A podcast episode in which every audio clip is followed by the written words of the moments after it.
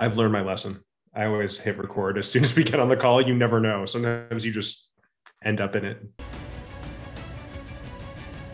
Michael Waits Media. Okay, let's do this. Hi, this is Michael Waits, and welcome back to the Asia Tech Podcast. We are joined by Adam Simon, the easiest name I've had all week, U.S. Head of Innovation at UM Worldwide. Adam, thank you so much for coming on the show. It's super great to have you here. How are you doing, by the way? Uh, doing great, doing great. Thanks for having me, Michael. It's an honor to be here. It's my pleasure. And where are you based right now? Uh, I'm based in uh, New York City. Oh my gosh, it's late for you then, isn't it? Uh, it is late. It is late, but uh, you know we are we're a very global organization and a global culture these days, and I'm used to late nights and early mornings to chat with my friends on the other side of the world. Fair enough. I mean, I worked at Morgan Stanley and Goldman Sachs for 20 something years in Tokyo, and we suffered from the fact that our main offices were in New York, so our phone calls were always at the convenience yeah. of the people on the trading desk there. So I sympathize with you today. anyway, yes. thank you for this. Are you originally from New York, by the way? Uh, I'm not. I grew up in Southern California in Orange County, outside of Los Angeles. Awesome. I was born in Santa Barbara, but did not live there for that long, to be fair. Nice. Nice. Yeah. Anyway, so before we get into the main part of this conversation, let's get a little bit more of your background just for some context, then we can jump in. Uh, yeah, so I have a really uh, bizarre career. I, I worked in uh, in theater when I was younger, and then went to grad school uh, because I uh, always had sort of an interest in a penchant for technology. Went to a super weird grad school program at NYU that it was basically uh, a creative technology program. Uh, and coming out of that, I started a small uh, company which turned into kind of a digital agency called Social Bomb. We started out trying to make uh, social software and mobile software right around the time that uh, the iPhone was launching.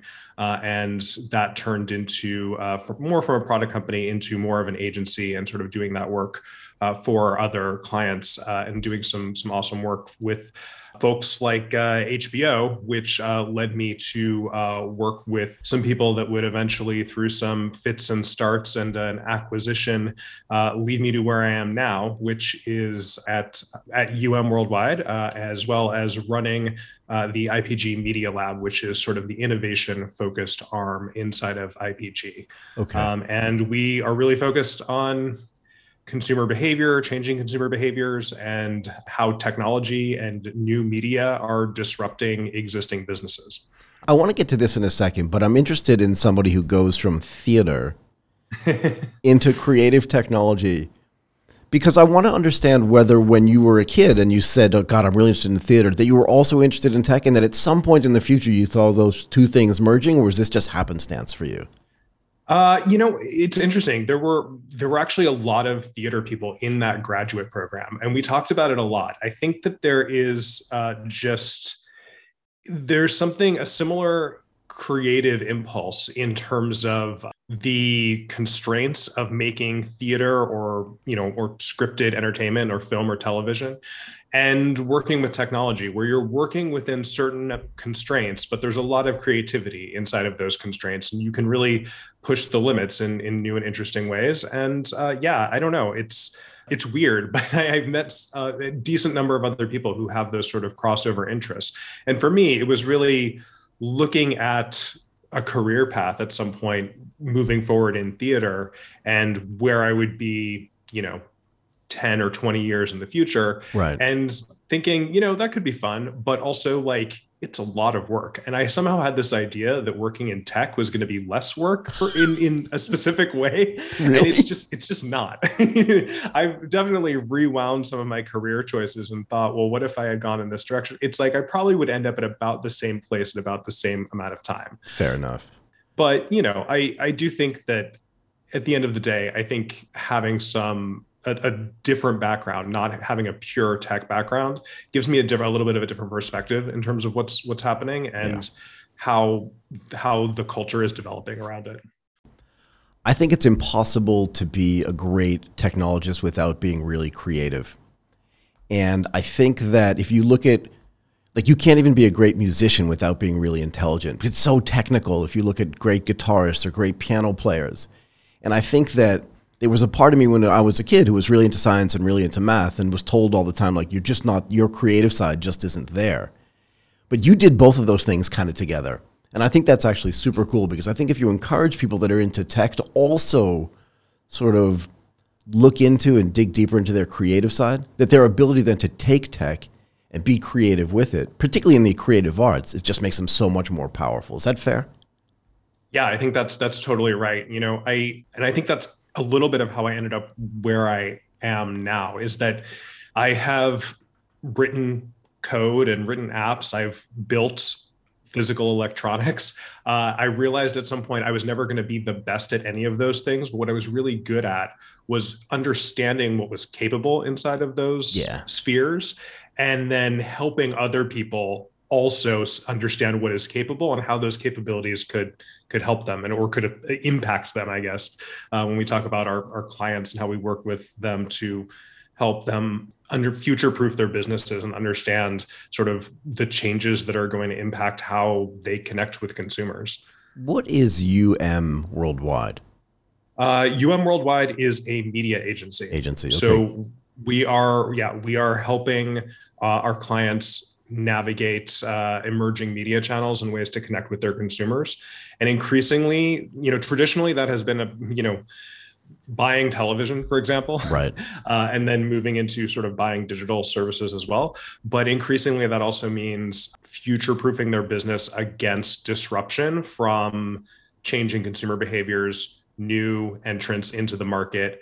Um, increasingly it's about helping them understand how their industries are changing. Uh, and for me, the fun part is that uh, obviously you can do that inside one of these companies sometimes, depending on on how forward thinking and innovative they are. Right. Um, but the fun part about doing it externally is we get to work across pretty much every industry. So there's literally one day where we're working on the future of like pet healthcare, which. Right is uh, near and dear to me as a pet owner.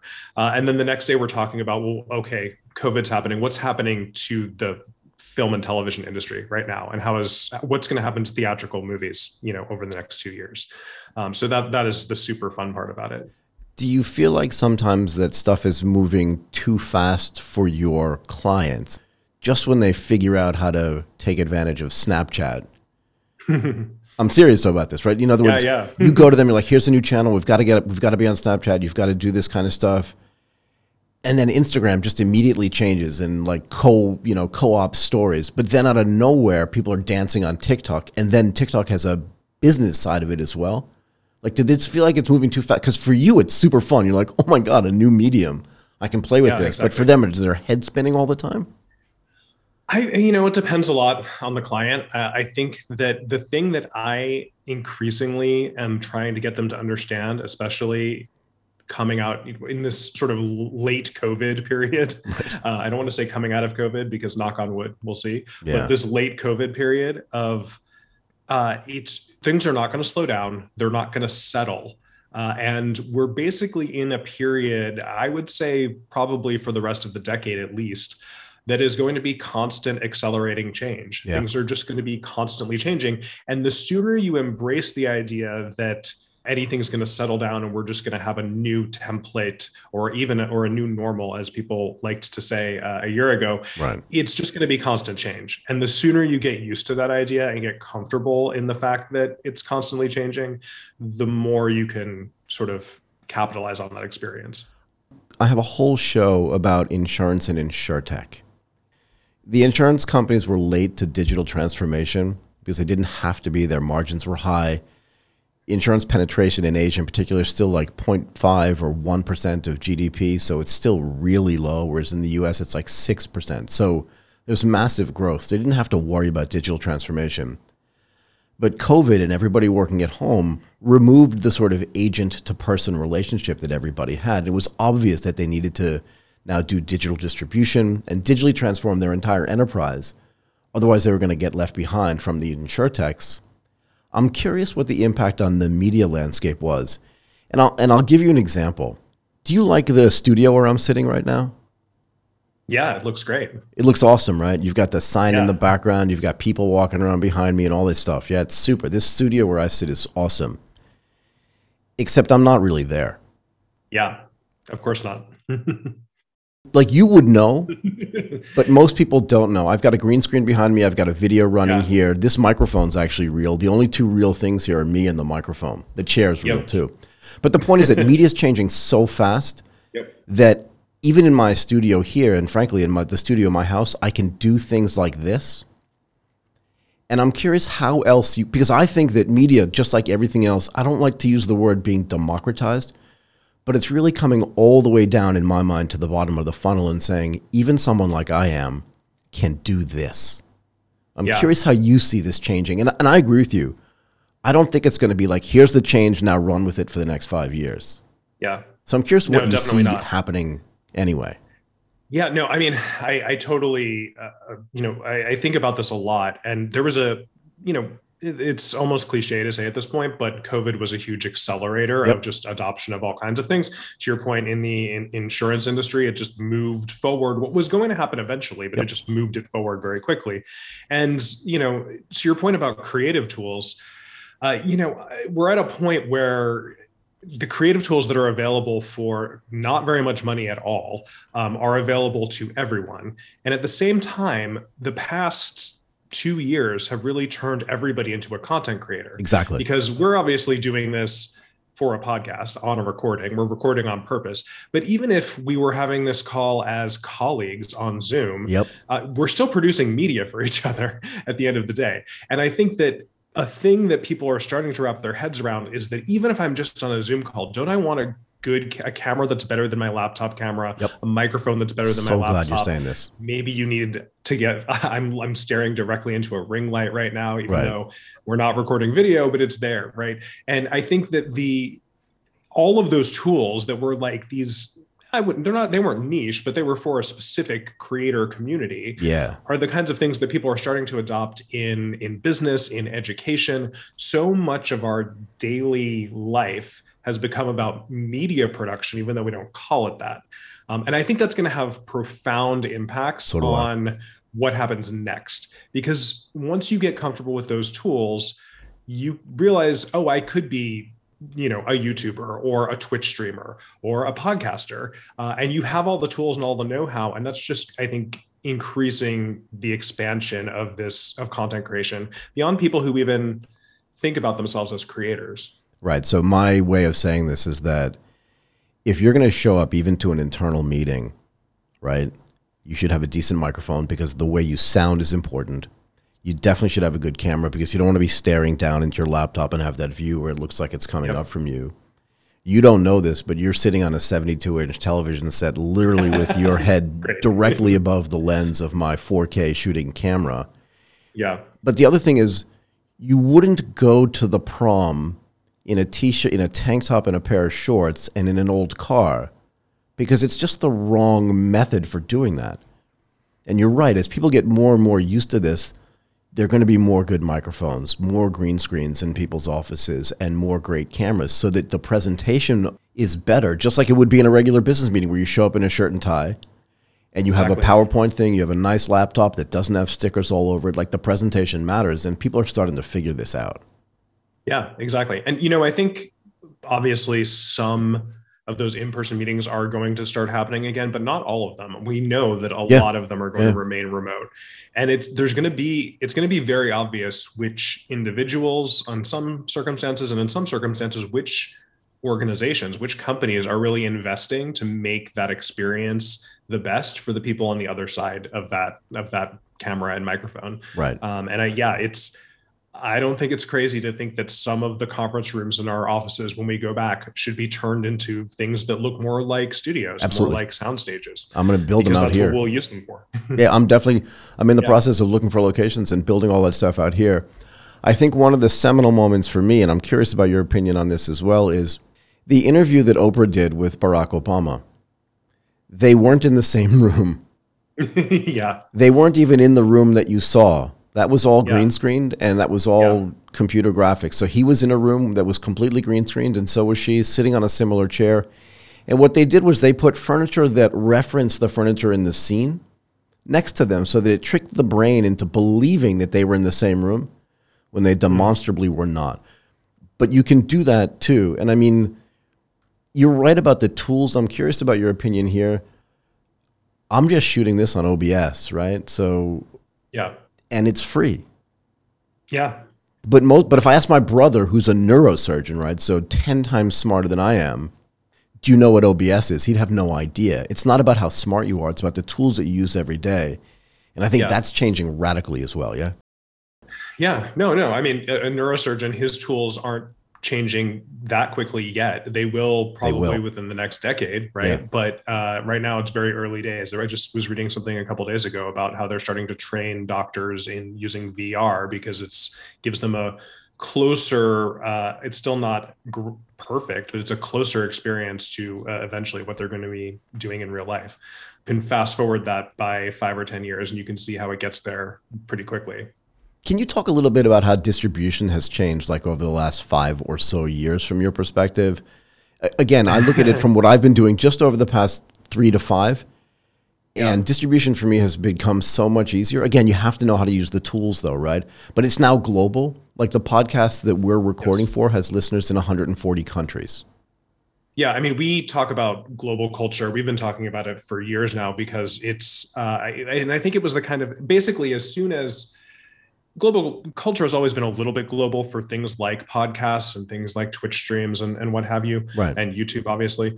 Uh, I, I think the the the the turning point for professionally produced media was when Netflix flipped the lights on uh, right. globally, and back in 2017 uh, you know that is almost five years ago now and wow. it is we're still seeing some of the traditional film and television companies struggling with unwinding some of their contracts to get to a place like that you know disney just bought everybody out they, right, they did it's like mine uh, Apple said we're not going to deal with the problem. We're not going to buy any library content uh, for the most part. Right. So like they they saw that it was important to sort of be have have a global perspective on these things.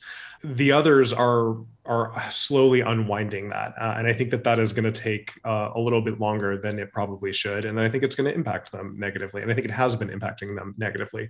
You can't have a a Squid Game on HBO Max right now. Why? Uh, oh, we signed these other contracts five years ago, and it's right. like okay, it's I understand how those things happen, but it's not great when you can't undo them. Uh, and as we know, five, you know, it, if it takes them another even three years to undo all those contracts, three years is a long time in this business, and uh, a lot is going to change, and you're going to lose a lot of ground to your competitors in the meantime. So, right. I mean, the legacy distribution systems out there created DVD regions, right? We used to buy region-free DVD yeah. players because we lived in Japan, but wanted to buy a DVD from the United States, and you know, region-free CD players and stuff like that. So very familiar with that. I'm curious about your view on, right, because all of this stuff is global, but you can't distribute in Indonesia the same way you distribute in Vietnam, even though nominally they're both in what we call Southeast Asia. How do you look at and sort of talk with your clients about localization, which is more than just like translating it or subtitling it? Yeah. Yeah, I think that it is it's challenging because you do and and this is something that I think you know, even talking about things on on social let's say where you you maybe you have the you can you can actually get it to eyeballs in those places. But is it going to be received the same way? Is it going to be interpreted the same way? That's something that's a challenge for everybody. I think that it is uh, making it broadly available and accessible, and the accessibility would be the language component.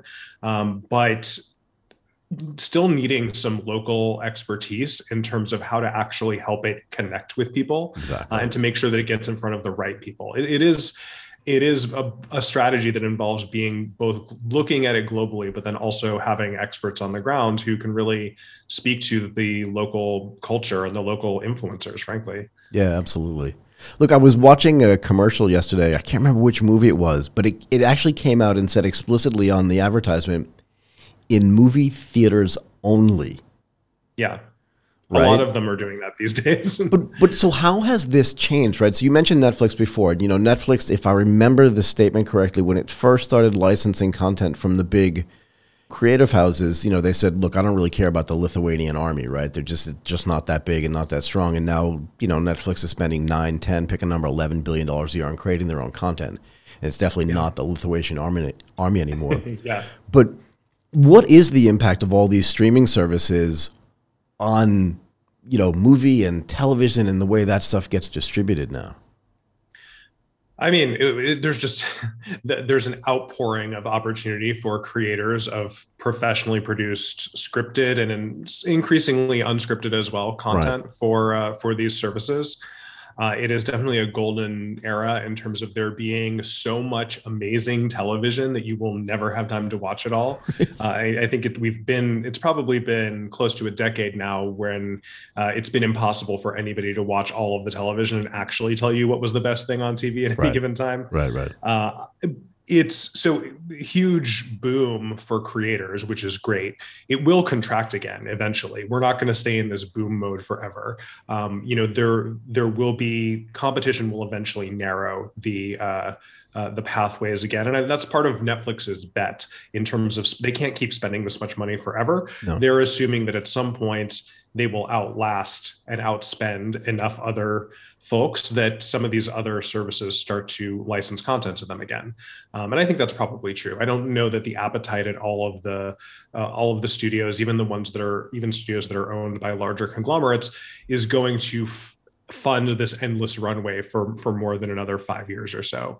Um, but in the meantime, that is, you know, it, it, what the effect it's having is shifting consumer attention fully over to streaming. Um, a lot of accelerated cord cutting uh, here in the U.S. that that sort of tipped over into into larger numbers during COVID, and really it's just news and sports that's holding up, propping up uh, regular television legacy and legacy distribution. And I think you know, I, I, sports is gonna. Everyone was counting on sports to hold it up until uh, for another few years. But sports is crumbling faster than people thought it would because of the regional sports networks struggling for uh, uh, to to turn a profit. So it's one of those things that uh, I, am forgetting who said this, but it's uh, the the quote about going broke, where uh, it happens slowly and then quickly. And I think we're entering the end quickly phase faster than people were really prepared for. Exactly, bankruptcy.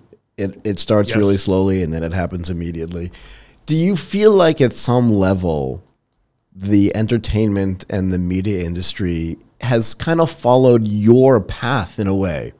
Right? So you started with theater, you ended up in tech, and then you merged the two of those things together. And then you have all this creative stuff going on, whether it's at, you know, Fox or wherever. And Sony, Sony tried this decades ago, didn't do it so well. But now you see Apple, Google, Amazon fancying themselves as not just tech companies, but media companies as well. Did they call you yeah. and ask you if they could copy or? no, it's uh, it's funny. I hadn't thought about it that way, but yeah, I mean, I think the the the, the rationale here is that uh, for Apple or Amazon or or Google, if they sort of get their act together, uh, they can afford to fund things at Netflix levels or higher, exactly, basically forever, yep. uh, in order to grow ecosystem value. Um, and I think that there are inside of Hollywood, there are people who are happily taking the checks from them because no one's going to turn down a giant check from Apple. Uh, and, uh, and they pretty much let them, you know, it's the Netflix model. You can, we're going to be pretty hands off. We're not really going to give you any notes. It's just, you know, we're, we're green lighting you and everybody loves that. But I think there is a little existential discomfort there with the fact that at the end of the day, um, you know, I think no matter how well and Apple promotes your your movie or your show, it's really just fodder for selling more iPhones or right. fodder for Amazon for selling more toilet paper or what have you. Uh, and I think there's a you know the shift into streaming for for music really turns the entire music industry into an app on your phone right, right. it's either spotify or apple music or maybe amazon at this point and the same thing is happening to Hollywood. It's just turning an entire industry into a few, a handful at the end of the day of apps on your phone. And there are pluses and minuses to that. The music industry is making more money than they have in a long time. Right. And Hollywood is is also, if you look at sort of the collective in terms of, of how much money is being spent.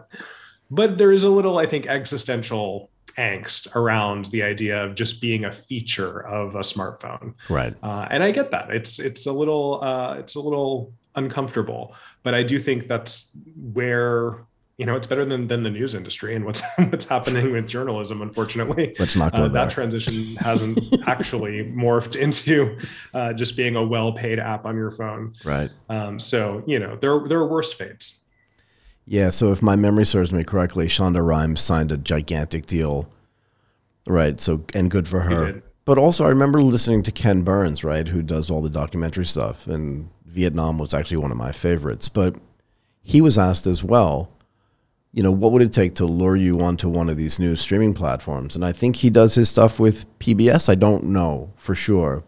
Yeah, yeah, he's he is still funded by PBS. But I, he said he said they let me do whatever I want to do, and yeah. you know, I'm not doing this just for the money. I want to produce great content. I want to have great conversations, and I think that that talks to some of the angst you were talking about. Like, sure, he could probably go and triple or double the money that he's getting paid at PBS, but then he's got to be like you said, a feature on an app as opposed to a really creative person who's trying to tell a story. And that's a big, that's a very different thing. Yeah.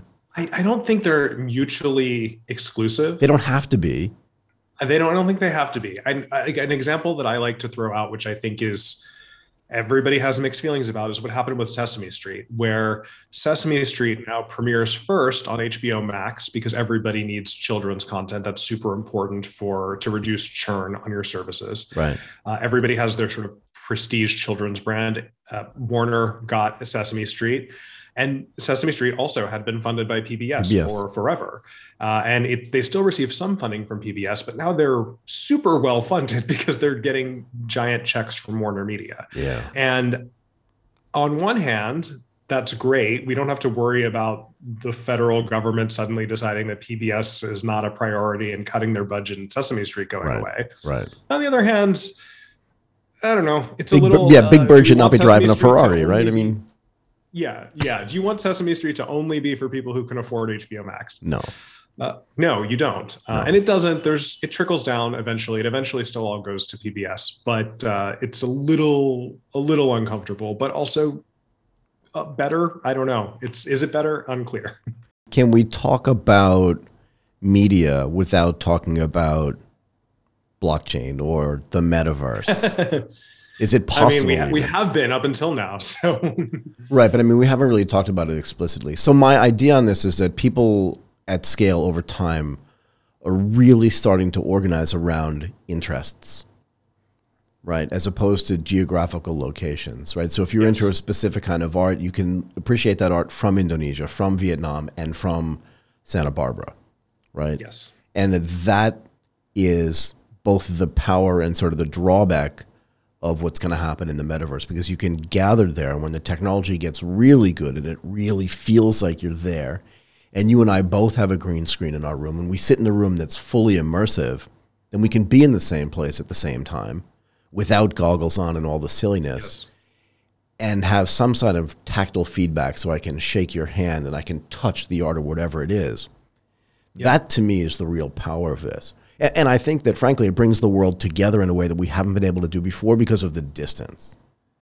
Yeah, I, I totally agree. I think that, first of all, I think that a lot of the pieces and very low resolution versions of what will be the metaverse are already here today. Absolutely. We're doing it right now. Yeah, in, we in some some respect, right? Yep. It's not great, but it's better than it would have been 10 years ago sure. because 10 years ago our video would have been super low quality and our audio would have sucked and uh, probably your green screen effects wouldn't have worked on whatever laptop or computer you're using right? Like it's uh, it, it improves.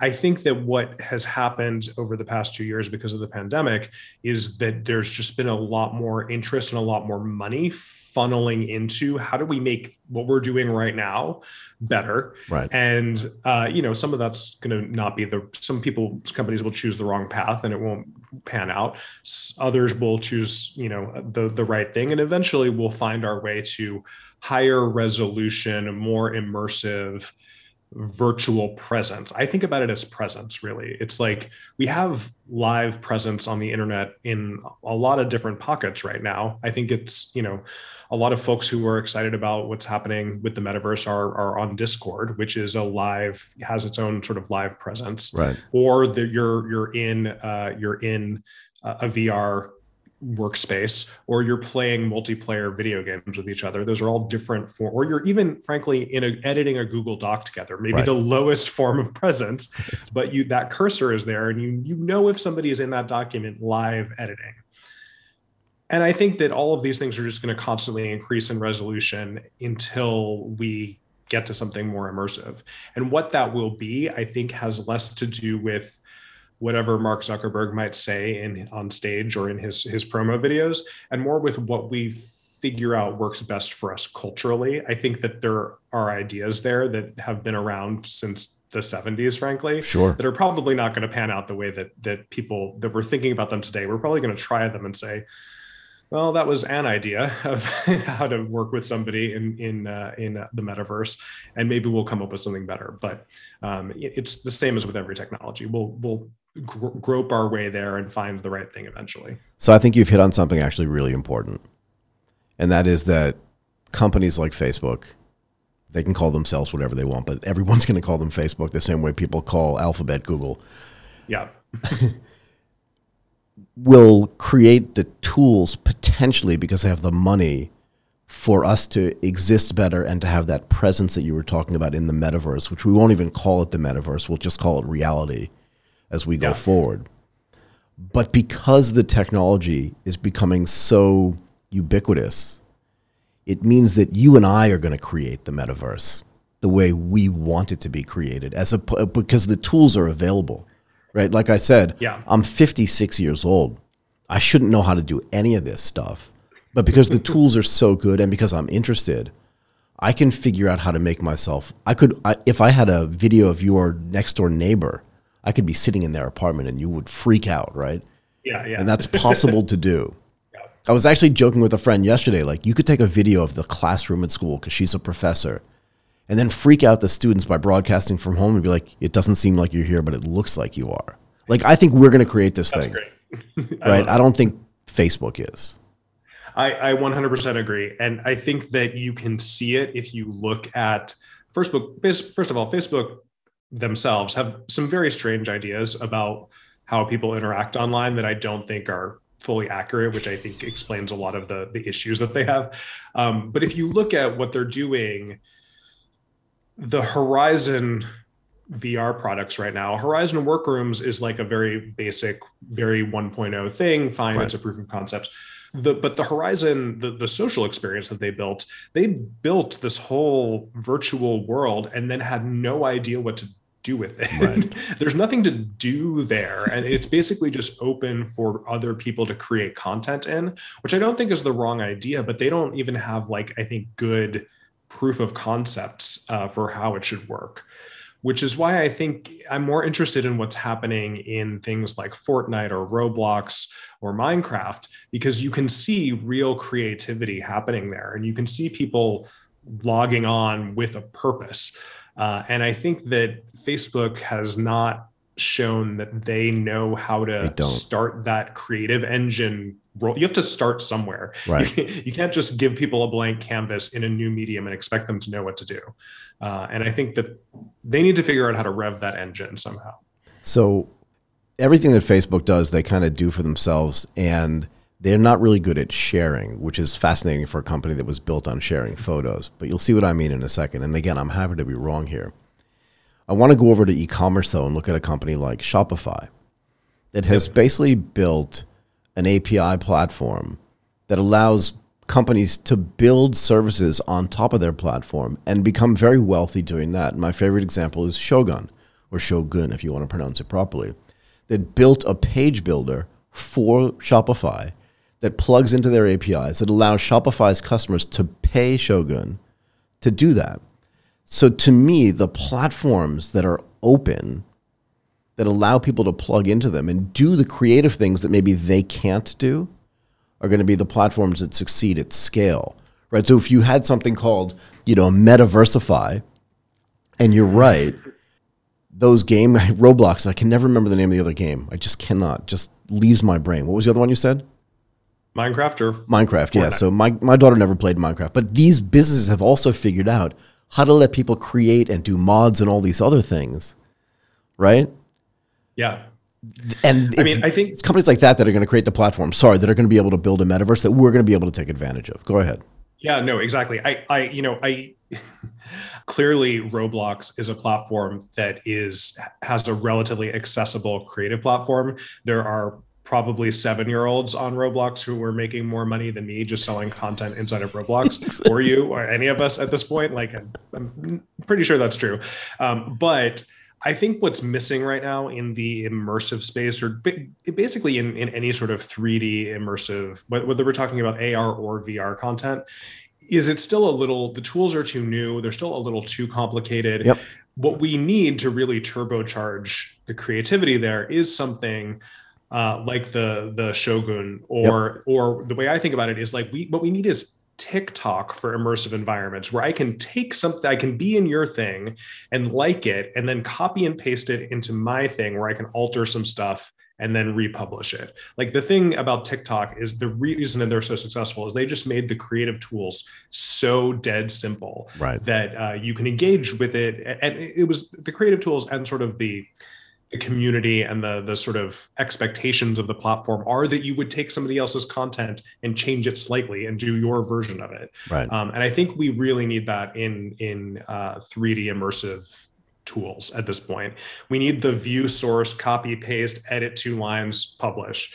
Uh, and I think that I think we will get there. I think we're probably within a few years of getting there with uh, with AR with like 3D objects. I think we're pretty close to there's some APIs which are not exposed to the public in right. the newest version of iOS, but that developers can use to scan objects. And like that's a good step in the right direction. If I can start scanning objects in my home into a 3D immersive space, that's going to be a huge step in the right direction. Do you advise people through UM and some of the stuff you some of the other stuff you're doing as well about how to use technology, real-time streaming, all the stuff that we've been discussing for commerce. It's like real live e-commerce as well. Yeah, we've been increasingly talking about um, just turning everything into shoppable media. Uh, just right. that anytime we're we're we're not quite there culturally in the U.S. yet, as as much as I know in, in lots of Asia. Out here, it it's just like every day, everywhere. Yeah, yeah. Um, but everybody knows it's coming, and so I, we've been increasingly talking to our clients about collapsing that funnel and that it, this the second that somebody sees uh, anything about your product whether that's uh, an actual ad or a commercial or right. you're working with an influencer it needs they need to be able to click a button and or tap a button uh, or shout to alexa and be able to, to to buy that that object that item. Yeah i agree. Okay look i don't want to take up any more of your time. This has been a ton of fun for me. Hopefully it's been a ton of fun for you. I want to thank you adam simon U.S. Head of Innovation at UM Worldwide, for coming and doing this. It was awesome for me. Thank you. Michael, it's been a ton of fun. Thank you so much for having me.